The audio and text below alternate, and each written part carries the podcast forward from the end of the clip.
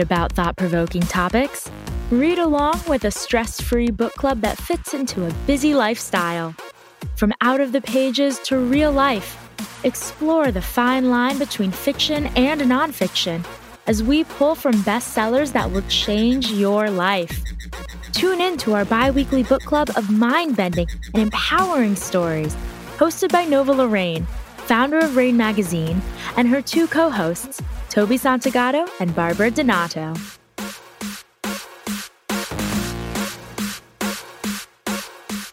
Welcome to another episode of Tuesday's Book Club, the podcast book club with stories that will change your life. Today's book, we are taking a deep dive into The Power of Now by Eckhart Tolle. And just to remind you, this is an exclusive production for the Pink Kangaroo Network. I have my lovely hosts and great friends with me today. And I'm Nova, for those joining us for the first time.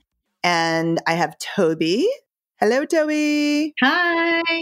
And Barbara. Hey, Barbara. Hey.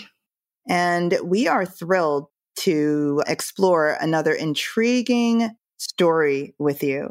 As you know, if you've been following us, you know that this is our last episode of the season. Actually, we just made that decision. I'm not going to lie. We just made this decision that this book was so, so, so good because we originally were going to go to 10 episodes, 10 books. This was so good. We felt that we had to end the season on the power of now.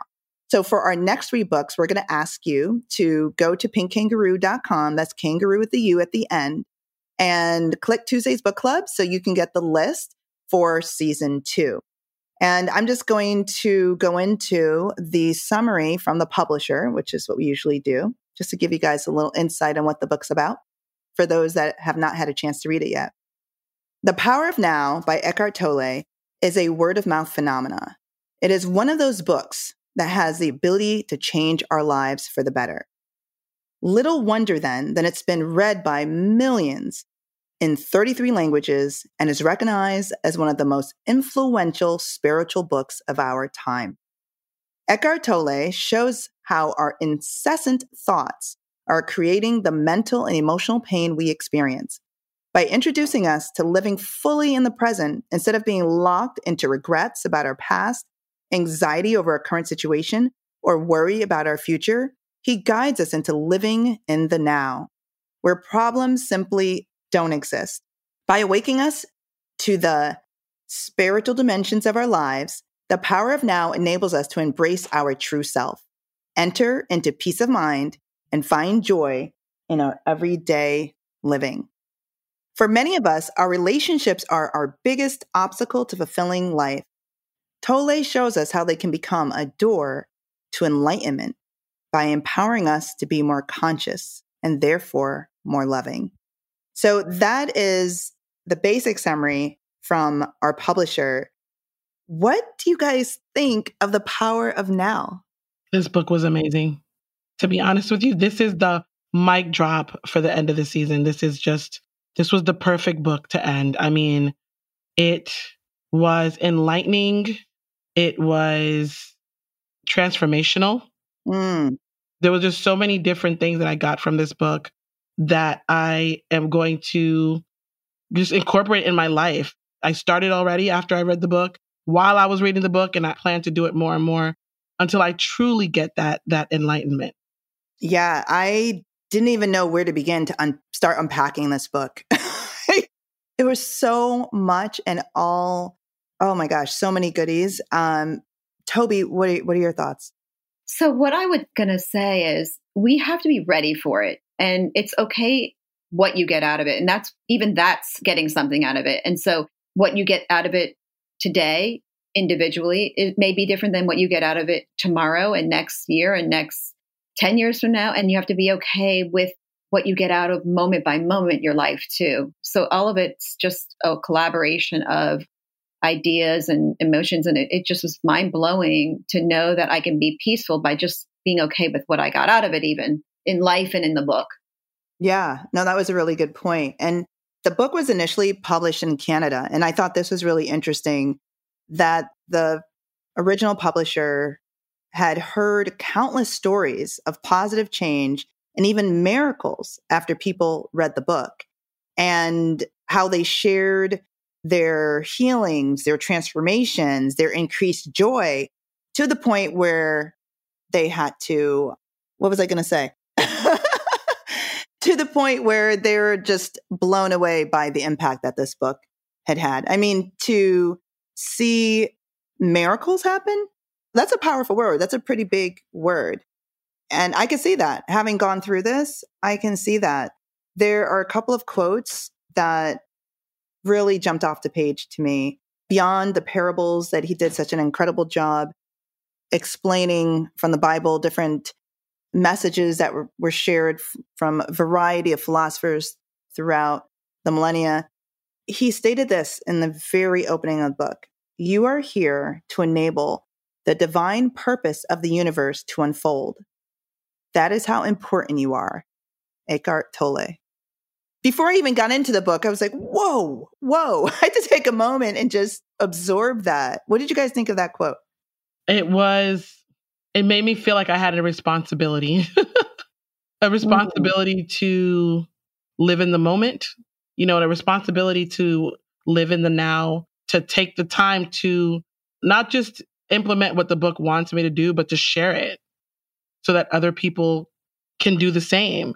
Uh, he was very big on the collective. When they go through something, they push others to go through the same thing, or their their quest for achieving something ends up affecting other people's lives. So when from that quote that you mentioned to me, I feel like if I can do this and I could spread this same knowledge to other people, I guess our quest for being in the now, for being in the present moment, will make positive change instead of negative change. Mm-hmm. Yeah. And I think also it's not just about sharing, but it's about acceptance of other people's interpretations of it and not really necessarily it's more of like an energy that you give by acceptance so mm. by being okay with nova's interpretation and barbara's and then sharing it not not sharing it but understanding that it's okay if they have a different interpretation, but the energy is still there. That's what's contagious. And all the books we read, the people that had impacted other people was through the energy and through their enlightenment. Others just became mm. enlightened. So I thought that was cool. Yeah, no, those are all really, really good points. And touching on the collective comment, Barbara, that you made, where in the quote, he states, the divine purpose of the universe I think we've heard everyone has a purpose. What's your purpose? Find your purpose, follow your purpose. And it's your, your, your, your, right? The individual purpose. Right. And he's saying you are here to enable the divine purpose of the universe. That is how important you are. And so when you think like, whoa, it's not just about me. Like I am a cog in the wheel. I am part of the makings, the, the being of this universe. And I think we forget how powerful we are, unique, brilliant. There's so many adjectives that we can use. And we don't embrace that worthiness. I think a lot of the times we're walking around with the feeling of, I'm not this enough, whatever that is enough. And in the future, I will be, or in the past, I was. And if we can, to your point, Toby, get to this space, this present moment, we can actually feel and understand and know how important each of us are as it relates to the universe. You know, we're not insignificant and we're all needed for this purpose, the, the bigger purpose, the divine purpose. So it was just really, even before we got into the book, I was like, whoa, okay, this is going to be a heavy book. Really short book, but it was probably one of the densest book I've read to get through. And I'm a reader, you're a reader, we're all readers here, so we can read pretty quickly. But I ended up, I did the audio and I bought the print and I was rewinding as I'm driving and listening. I'm rewinding and rewinding. I had to like underline in the book and flip back and reread. Yeah, you can't multitask with this. No way. No, no. multitasking. You got to be in the moment. yeah, that was my challenge because I am guilty. And I really knew, well, I knew that I wanted to get something out of it. And I knew I was ready to get something out of it. But I also knew that I had to change my typical behavior and just really slow down enough to get something out of it. And it took focus. Yeah, this definitely was not a multitasker book at all. so be ready, but it's absolutely worth reading and taking that time to absorb every word that's being shared.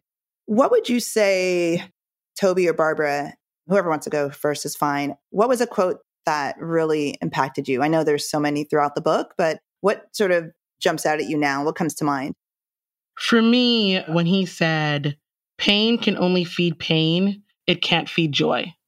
Mm. It was, I'll tell you, the when he started speaking about pain body, the pain body, yeah, and how it can really drown you, like it can really encompass your entire life. He talked about uh, people who the negative energy that surrounds you. It could be something so little as I think he said like a child whining, and then something even bigger, which would be like a physical rage of an embodiment of pain, depression, anger, drama in your relationships. He talks about all of these things, and then he says, none of these things have to be in your life. You can remove yourself from these pain bodies. And he also, it's not going to be easy because pain feeds pain and it doesn't want to leave. But once you do start to remove yourself and you start becoming more and more in the present, more and more in the now, you are going to start to, light will start to envelop you to the point where, just like you said, pain cannot feed off joy. So you're going to attract, you attract what you put out. The more light you put out, the more light you receive. I think what he was saying is it's not that the baby isn't crying. You have to compartmentalize it. So a person that's exactly. in the now just says the baby's crying. A person mm-hmm. that has a story about why is me, I live in a place, it's so noisy, that's not in the now because all that's happening right now is the baby's crying. And so to become present is to understand that there's an act that's happening and then there's your life and not make it a story. So that was really cool. Yeah. Oh, yeah. That comment when you said that it's that's happening, but it's not your life, it's your life situation. So that and separating those two I thought was powerful. And then going back to what you were saying, Barbara, with the pain body. What I loved about that discussion in the book was he described the pain body, which is which are those negative feelings, emotions, energies, experiences, moments that we bundle up as one and we create this entity. It's almost like you're creating an, another person, almost is what it sounded like. Right. It is another person. Yeah. Entity lives and how it survives is off of more pain and it wants to survive and it's connected to the ego. And the ego's whole purpose is to be alive. And so you need to continue to feed the monster, right? Feed the cookie monster more cookies. And until you separate your identity from the pain body, you will always see yourself as one. So you're the reason, or you're not enough, or it was because of this, or because of that person, or because of this situation. And you're continuing to find ways to feed this pain. And whatever that pain translates into, may it be depression or worry or anger or rage, anxiety, stress, whatever that is. And so he says, you have a life and you have a life situation, right? So the baby crying is part of the life situation. It is not you, your life, your being, your existence. And so that goal is to separate yourself, your identity, your true identity, which is just being, which he spends a good amount of time describing what that is, from your life situation and become the observer. You're not ignoring it. You're not saying it doesn't exist. You're just observing it. And it's like, oh, okay, that's interesting. you know, but right. it's not, it doesn't define me. I thought that was something. Well, and the transformation is noticing that normally, if, say, for example, you would have said, Oh, wow, I can't believe I can't live in the country where it's quiet and peaceful. And if I had the money, noticing that that would be the story and the woe is me or whatever it is or maybe it's not that dramatic but the story that you put around it that becomes who you are and slowing down enough to notice that so that then you don't have the ego involved and it's just like oh the baby's crying again and it's just that's all it is and it's a noticing it's a slowing down mm-hmm. it's an awareness that's the first step yeah and, and i like that he stated that if you ignore the baby that's crying, it's just going to grow.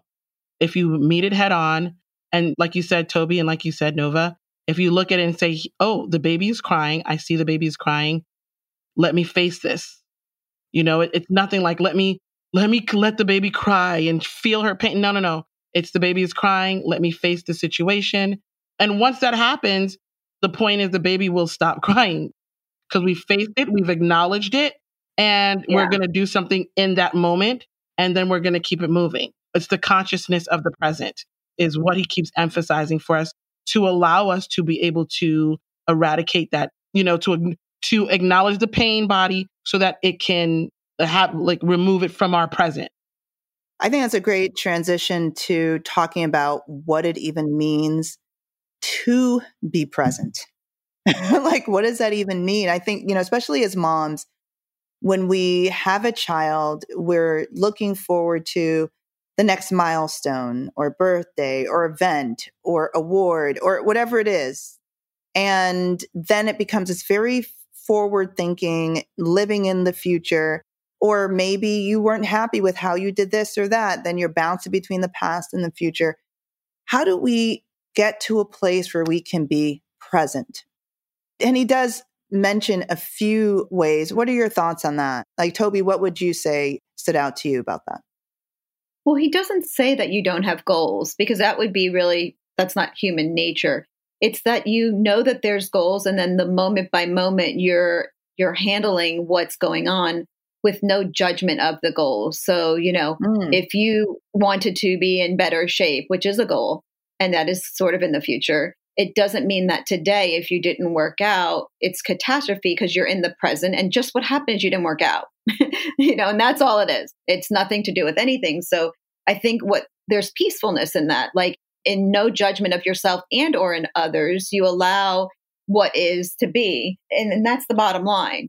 And so when you don't do that, there's nothing that can come out of it because you still didn't work out, right? still didn't work out. but now you're a bad person because you didn't work out. So being in the mm. present is mm. just accepting what is what is. And it's not even about another goal. It's just like, okay, well, today I didn't work out. And then in the next day, I'm going to work out. And then you let it go. And maybe your body needed the healing, or maybe your mind needed the healing, or maybe you just mm. didn't want to. And you're present to that. And I think that's the point. And we put so much around stories. I know with my girls, I expected a lot more out of them than I've given myself into things. And I'd be like, oh, they don't want to go to gymnastics today and they don't care. And really what it was was they just didn't want to go to gymnastics. Maybe they were mm-hmm. tired. and, you know, we take this whole conversation about, or maybe I didn't motivate them, or maybe, and all it meant was they didn't go. That's all. Right.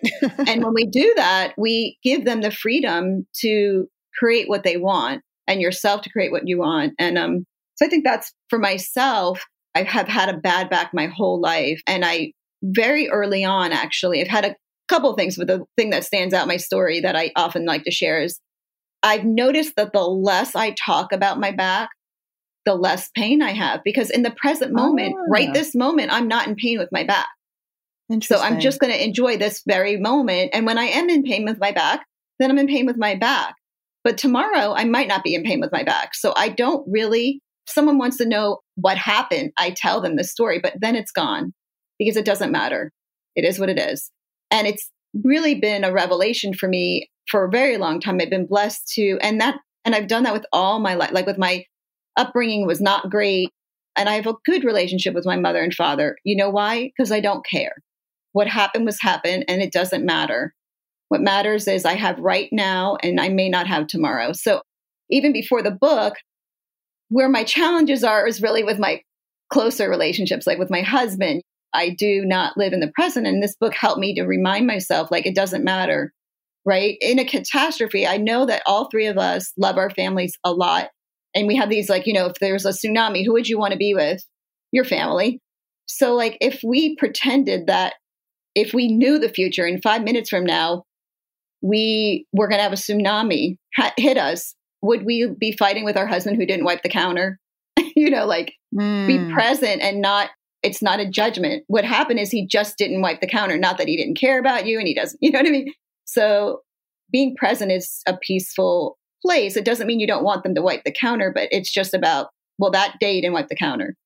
yeah, that's kind of how I've been able to reinvigorate what I already knew, which is there's only the only peacefulness is in knowing that moment by moment we have the moment to live in. Mm. Mm-hmm. Yeah, those are really mm-hmm. great examples. Really great examples. When you mentioned the pain in the back, I was like, ooh, like every so often I'll get like upper back pain and it's like, ah. And my story, you mentioned story, my drama is, oh, I hold my stress in my back. Mm-hmm. If mm-hmm. I continue to identify with that, it's always going to be that. And right now at this moment, and most moments, I don't have any pain in my back. And so, and I do believe he mentions that if there is an expression of physical pain, there's usually an emotional pain body attached to that that we have not let go, that we're still feeding. It could be something from childhood, it could be some worry that you're carrying, but you, typically there's a an emotional pain body attached to the physical expression of that pain. And so when you were talking about that, I was like, ooh, I need to change that story. yeah. And not say those words anymore. So yeah, what are your thoughts, Barbara, about what it means to be present? An example that I think about is my eight year old. She loves to tell a story. She loves to bring the family together so that she can read us a book. She makes my daughter creates books. Aww. She makes paintings. She and then she always has a story behind everything before she tells us the story. And I find myself sometimes while she's talking, I will start to do work or I'll be on the phone or I start thinking about some of the things that I need to do. So I'll, my head, when I wander off, my head, my head starts to turn. She will physically come over to me and push, like she'll grab me by the chin and push my head and go, mom, so that I am staring oh, directly at her. so cute. and I will say to her, I can hear you oh. while I'm doing this. You can keep going, but she will not. She will not keep going until she has my uh, 100% attention. Mm. And I'll tell you, when she's doing that and I'm all over the place, I kind of hear it and I'm not fully into the story. But when I do, when she takes the time to walk over to me and lightly pushes my head, and I say lightly, but it's not, over to her and look at her and I'm absorbed in her story, I really appreciate it. Oh. I'm like really in the moment. I really, I love my daughter's stories it she makes me forget what I'm supposed to, you know, I don't say what I'm supposed to be doing, but like what the stuff that I'm I don't take the time to look at her and say, I love you, I appreciate you. I'm gonna pay attention to what you're doing right now. And for mm-hmm. me, that's that's pretty much what I'm getting out of the book.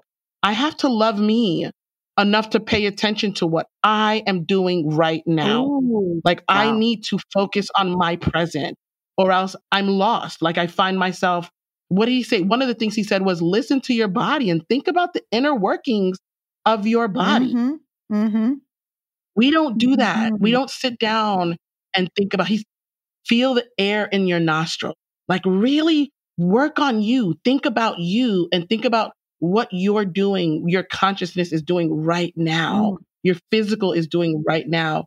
I equate that to love do I love myself enough to be paying attention mm. to me and to sit right here in the present so that I can move on to to the light? Right. Or am I too busy wanting I want this future thing. I won't love myself until I lose the weight. Oh man, if I can just make this much money or if I can just do this and if I can just do that, I'll love myself then. Mm. But why can't I love myself the way I right now. What's wrong with the present moment as we're speaking right now that I can't love myself? Oof. And I think often you do that to other people too. If you're comfortable in judging yourself, certainly then you're definitely going to be equally as judgmental. I certainly am. I well, mm-hmm. I do things this mm-hmm. way. Why don't you do things this way? And mm. there's no love in that. You lose love because you justify your pressure on someone else to look the way they should look and in the present moment, there's nothing available because if you're doing that, you're not present. You're not present in the very moment because you're thinking about what something should look like, which is generally in the future or what it looked like in mm-hmm. the past. And you project it. So I think that it's interesting to if you're slowing down enough to notice what you're doing to yourself and to others, you invite other people to slow down because the whole, it's like the domino effect. And I think he talks about that in the book. Like you, there's an impact. And whether it works or it doesn't work, eventually it shows up. So instead of through pressure, you make a decision to be present and to be accepting of yourself and others. And whether they have the transformation or not, it still transforms everything. I really, really love the fact that you brought it back to the example is about your daughter, you paying attention to your daughter. Mm-hmm. And hilarious. Then you brought it back to I need to pay attention to myself first to know what that feels like and care enough to want to pay attention to someone else. And that, oh my gosh, that like hit the nail on the head in terms of what he's, you know, he's trying to drive home that our freedom, our fearlessness, our connectedness, our love, it starts from within. That peace, going back to Toby, the, the peace starts from within. And why do we feel disconnected? Why do we feel no one understands us? Why do we feel not worthy? Why do we feel, you know, we, there's a huge movement around sustainability. I believe that if you're not focused on sustaining self, why are you going to take moments to sustain the environment? Because you're going to be disconnected from the environment. So if you are feeling more connected, then that includes the environment and it, you wouldn't inflict pain on yourself. Therefore, right. you wouldn't inflict pain on the environment. There's something that he brought up in chapter one, and he mentioned the saying of Buddha describing what enlightenment is. And he said it's the end of all suffering. And that is what true enlightenment or true freedom is. And the Bible, it talks about there'll be a day where there's no more fear or pain, and there's only joy, and there's no more death, and there's no more things, you know, negative things. And he even brings up the topic of death in a symbolic way and then also in a literal way, and how fear arises when we feel unconnected from ourselves and the world, which we were just discussing. And then we, when we do that, we're disconnected from that immeasurable inner being, you know, that omnipotent, omniscient, like everything that's within us.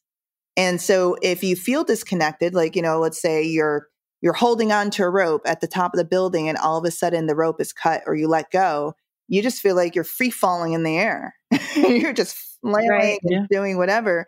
And then so all of this fear and worry and anxiety comes into play versus you feeling strongly connected to that rope that's firmly planted where you're going to know that you're safe. So that was really interesting. And then the point of death that I wanted to share was he said you have to experience death, like you have to experience the symbolic meaning of death to get to this point of enlightenment, which is letting go. He says most people, right before death, there's a moment that happens mm-hmm. when you mm-hmm. truly understand who you are and what you are.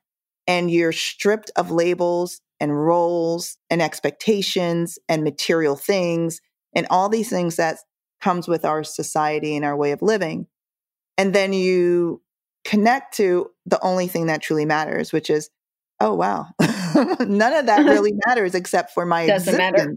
And he said the key is for you to experience that while you're living, to let go of all material things, all form, not to live poor, but to right. know that whatever is in this form is meant to go away. Just like when we're born, we're eventually going to die. You know, we're going to return to the earth. And so he's saying if you accept this, going back to your point, Toby, that you brought up, was this is what it is. And I'm not going to judge it. And I am not going to get attached to my role or my title or my promotion or demotion or this movement I'm a part of or this religion that I belong to. It is what it is. It's my life situation that I've chosen but it's not my identity, it's not my existence. And so that I thought was like, again, something that I took away from what being present is. Yeah, it's freeing. And it's hard to understand that it's freeing until you feel it. Every you can describe it till you're blue in the face and but what you have to do is give people the space to feel it themselves. You can share, but at the mm-hmm. end of the mm-hmm. day, and they'll come to it the way they come to it and that's okay. Yeah. Well, let's touch on that. Let's let's go. I want to explore what he shares about relationships because it was brought up in the summary that the publisher uses to describe the book. And then I also want to get your thoughts on the terminology of a compulsive thinker and how that can lead to our downfall. So let's touch on relationships. Who wants to go first on what he shared about relationships? Well, one of the biggest things that impacted me um, when he spoke about relationship was that in order for you to actually, well, one, well, first, let me just say that he, the way the book is written is kind of like a question and answer. And someone said to him, well, if along the lines of, don't quote me on this, if you've oh, reached that enlightenment, do you, what's the point? Like pretty much, should you, can you be in a relationship? Do you need relationships? Do you need to be in a union? And he said, actually, yes, we are always the half of a whole in some form or fashion. And he talks about in order to achieve that, that presence in a relationship, we have to surrender to the now. We have to accept the person for who they are with no judgment, accept the moment for what it is. And honestly, I will say that like as I read this, I had to read it a few times because I was a little confused by what he meant. What if there was somebody that did achieve that, the now, the present, the enlightenment, and then there was somebody that didn't? And he talks about that as well. He says, for those who do achieve it, if that person is, you can actually attract that person to start achieving, wanting to and, and achieving that with you. And sometimes it works and sometimes it doesn't. When it works, it's great. When it doesn't, you leave the union in a good space. Right. And I like that he said that as well because there's so many relationships that, especially in my life, where my son was talking to me when, because he's doing physics three and he was talking about energy and how all of us have some type, we're all made up of energy and we attract each other in some form of fashion. He started talking about flux and all I was thinking about was back to the future. I had no idea what he was saying. but then as I read the book, it made me, I started to understand, you know, a little bit about what he was talking about. We do attract each other. Mm-hmm. We are attracted to each other in some form or fashion. But how do we become, how does the two become the one? Is what Eckhart was talking about in his book and what we needed to do to achieve that. And again, it always comes back to living in the now, like being in the now. If we can achieve that, it actually uh, it emboldens our relationships with each other.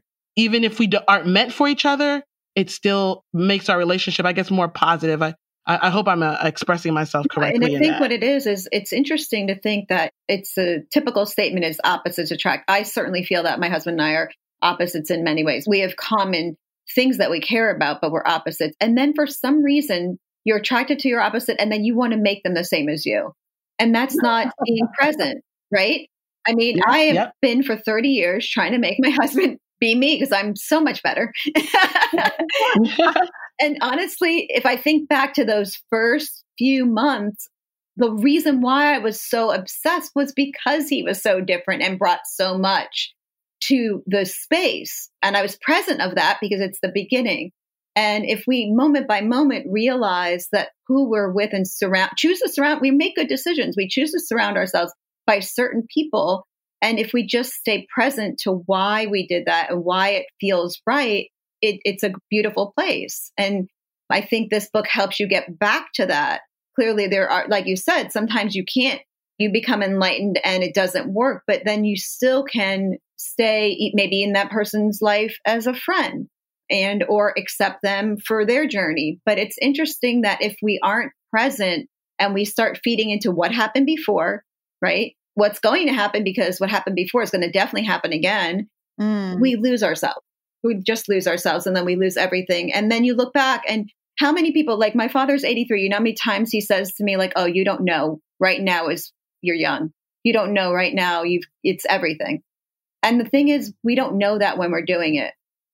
So it's a gift. And if you're lucky enough to have an 80 year old father that you FaceTime every single morning and a mom Aww. you talk to every single day, yeah. I love it. You get grateful.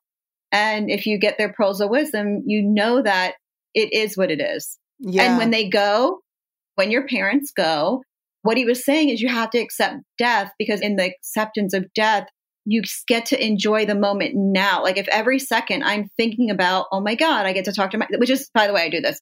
I get to talk to my parents every single day and I'm not going to live without them and blah, blah, blah. But now I'm not in the present moment of enjoying ah. them. I'm losing mm-hmm. it. I'm losing that very gift because I'm worried about what I can't control. Right. Cannot control right. it. And then in terms of the half and the whole, I think he references that often we find this blissful relationship that's so right. perfect perfect in the beginning and sometime after becomes the enemy the same person or relationship that you're so in love with and so happy and and now it's like all the reasons for the woes and problems in your lives and he was suggesting that we when we're seeking individuals to be with we're looking for salvation within them. And for a moment they bring us to the present moment right? They bring us that bliss. They bring us that joy. Yeah. But it's not really it's not a permanent solution to the salvation we're looking for that that lies within us that ability to feel free and at peace and to love ourselves we have to do that. We can't depend or seek that from an individual a job a title an award any of these external things that has to come from within. And then echoing what you were both sharing about the process of the journey and growth using those moments that are low from an emotional standpoint or life situation standpoint as a moment of transformation and being that individual that's holding that light, being that individual that's recognizing and observing the situation, not identifying with it, observing it, and finding the positive and the good in that moment. And as you do that, you're creating a space or an energy of light and lightness and darkness can't live in the light. So if it's a mm-hmm. relationship mm-hmm. that is clouded with darkness in whatever capacity, that can't live in that space if you are continuously holding that lighter energy, that light. And I thought that was just, it was so moving. And either you, the two of you will realize that, okay, this is not going to work and you will separate like oil and water, or the other individual will start growing with you and become lighter with you. And like you're providing that space, as you said earlier, Toby, and creating that light, and they become lighter with you. And so it was just a whole new perspective on looking at relationships and sort of saying, this is what it is. Don't be disillusioned. Yeah, that old love, love thing that you think you yeah. that you had in the beginning, this is what it was really about. And yeah, for some, it is true love. But true love comes without judgment, and true love, or what he says, what's real can never be destroyed. And mm-hmm. how can mm-hmm. you love someone and then 10 minutes later hate them? And was that true love? Like he put the question out there is that true love? If it's real, it cannot be destroyed. And so think about all the things we've seen in our life come and go. Well, then what's real and what's not? And that's what he's trying to say. He's like, those things that are of form or, you know, material, that's not what matters. It's peace, it's it's love, it's joy. So I thought his way of teaching us about relationships and how, again, it goes back to us. That's what we can control. We can't control the yeah. other person. It's, it has nothing to do with them. It's all about that inner peace within us. Yeah. And he talks about acceptance. He talks about surrendering to the moment, except when you acknowledge, when you're conscious of the feeling that you're having, whether it's resentment, moodiness, anger, and I'm paraphrasing, he was like, you're no longer forced to act them out. You're less likely to project those type of feelings onto other people. You have accepted the moment as it is. And then once your inside starts to feel right, then everything else on the outside starts to fall into place. And then you begin to attract that light as well.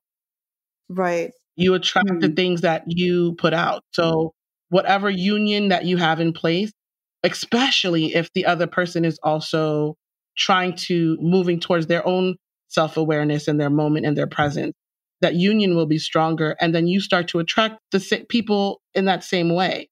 I love the way that he did that. You know, one of the things that I I kind of struggled with was how do you live in the moment? I think, and my husband and I both have, have talked about this, is you have to slow down because we're machines.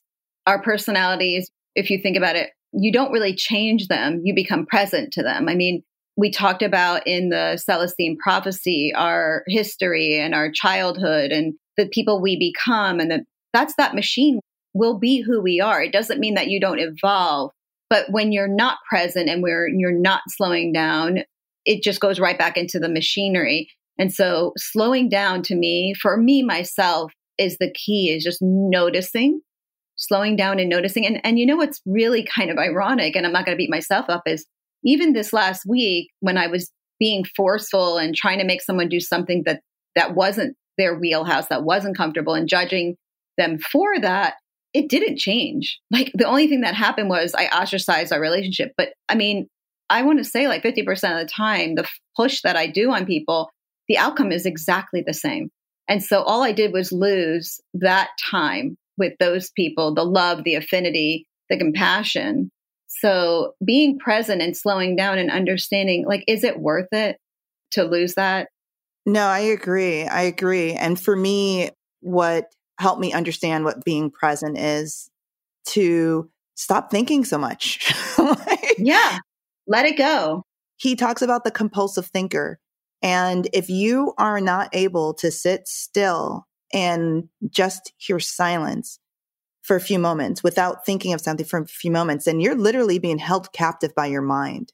Like yeah. you are the slave to your mind. And what your mind does is it attaches itself and its identity to all these external things. And until you realize that your mind is in control and it's not you that's truly in control, then you're going to continuously be in the past or in the future, um, or worrying or being fearful or something. And so to stop thinking so much and be still and appreciate the beauty in the silence, appreciating the beauty in the emptiness was something that struck me. And because I know when when a lot of people try to meditate, they're like, "Oh, how do I even sit still long enough and not think?" Or say, "Oh, just stop thinking." And he does give some exercises that challenge you. Like, I think one of it was close your eyes and think about what the next word is that you're going to say. And then all of a sudden your mind goes blank because you're in that moment. And most of the time we're on autopilot or we're creating these stories and narratives for the future or we're replaying um, past events. And he says, kill the past continuously. Like it doesn't exist. It's only the moment. This, the power is in this present moment, kill the past, kill the past, kill the past. And even for the future, you are still thinking about something that has not yet happened in the present moment. So therefore, it is that is the only thing that exists. That's literally what's going to show up for you because if you live in the past and your present doesn't exist and the future becomes your past and it is predictable and it's mm. guaranteed to mm. happen again and mm. again and again. Mm. And that's why, I mean, in 30 years of marriage, I've said, like, here we go again. It's the polka dance. That's what we always say. Here we go again. And it's because we're trying to inflict, you know, and this is on myself, but I'm not going to be mad at myself. I'm going to take joy in the fact that I don't have to do that tomorrow. I don't have to do that today. But the mm. reality is, I'm trying to recreate to be right. I want to be right yeah. and justify more than I want to be in the moment and accept. And when once we accept someone, we can really, you know, my, my, husband, my husband always says, that's phase one. Because we, when we were first, first dating and absolutely in love, one of his good friends said to us, we'll never forget, we were like two weeks in, oh, you're in phase one. And for many years when we were good, we were so mad, by the way. We were fuming. He's so stupid. But years later, we would say that in a negative way and put ourselves, I guess that was phase one. But the reality was that was the story that he made that moment. And he actually he didn't give us his energy by saying that, and we took the bait.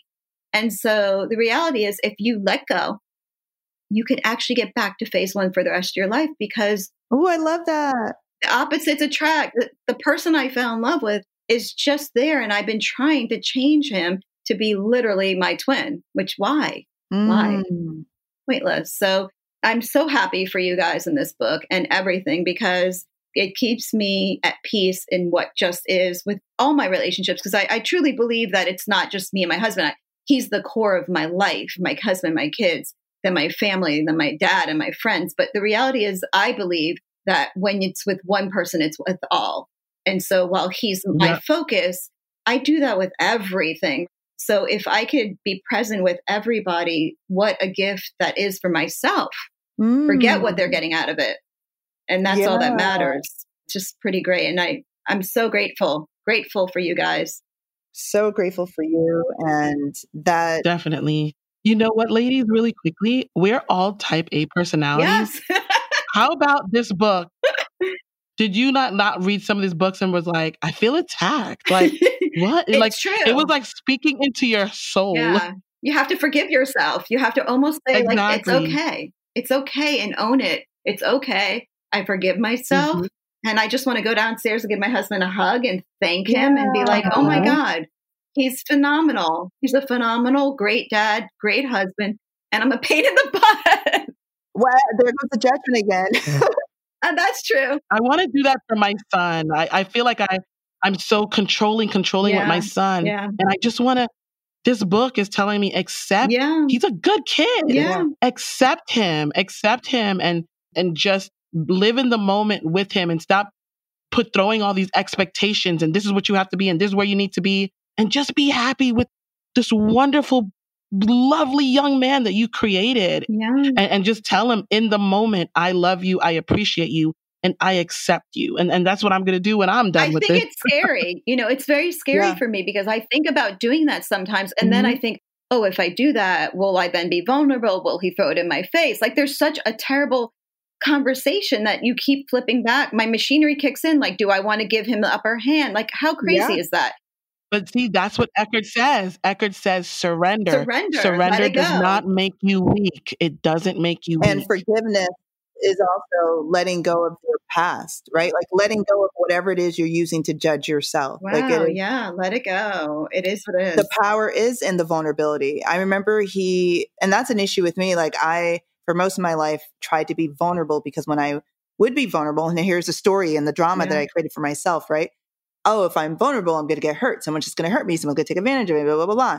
And Right. when I let Right. that go, that's when those circumstances went away. When I let go of that story and that narrative and embraced being vulnerable and the power that lies within being vulnerable, because it it truly allows you to connect with individuals on such a deeper level. And you're letting go of the the armor and all these other things that come with that. And for me, going back to the book Speaking to Our Soul, for me not to multitask while I was listening to this oh, book dude, that's my book, life. Like that was point one. It was like, oh no, no, but you're not going to do what you normally do. And for the, it's incredible how this is one of the few books that forces you to pay attention, and it's all about paying attention, and it's all about not multitasking, and it's all about doing that one thing. Right? He's like, don't focus on, oh, this is all the things that I need to do in the future to get this goal. Like, have the goal, but only think about what is the thing that I need to do right now. Like that's it. One thing to do right now, period. And that's it. So I love you guys. And I love how these books that we read come right on time. Like I always say to my husband, like, this was the perfect timing. I tell my friends, like, I can't believe.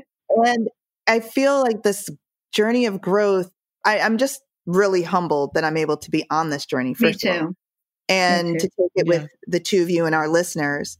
But I feel that these books literally layer on the lessons that we've learned from the last one. I mean, it talks about alchemy and, and turning tragedy into miracles and things like that. It talks about um, how when us as a collective, as a human race, as we learn how to be in the now, we're going to let go of the word work, right?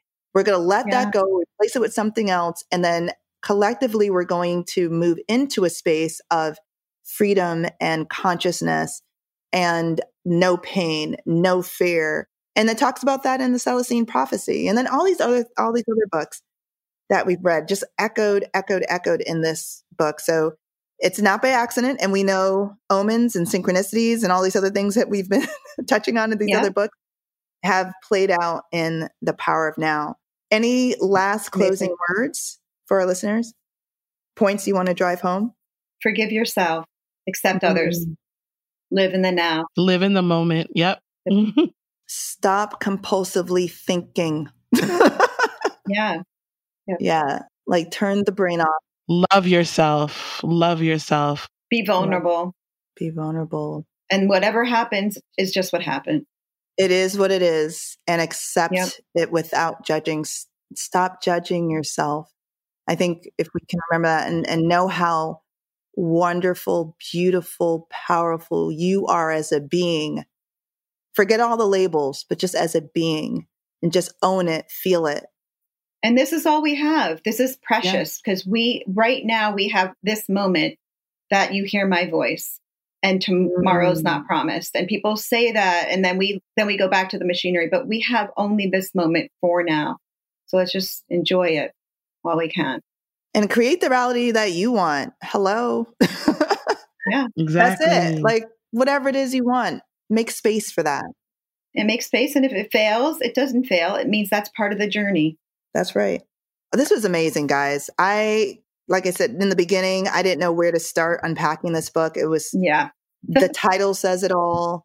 So meaningful, so impactful. Our listeners, thank you for joining us again on another episode of Tuesday's Book Club, exclusively brought to you by the Pink Kangaroo Network, a community of wild thinkers. We conclude this season with many books from a variety of genres to help you on your journey of growth. We would love to hear from you reach out to us at pinkkangaroo.com. Send us an email, send us comments, send us books that you all, you recommend to us. For the next season, we're going to bring you another slew of bestsellers, intriguing, thought-provoking stories. You know us, okay? so you don't want to miss season 2, but we're going to surprise you. So you have to check out pinkkangaroo.com so you can get the list of the next books up on our reading list. Tell your friends, download and subscribe and tune in for the next episode of Tuesday's Book Club. I'm Nova and my two co hosts, Toby and Barbara. Thank you again. Bye. Thank you. Bye. Thank you guys. Thank you for eternally. All right. Bye. Until next time. Bye.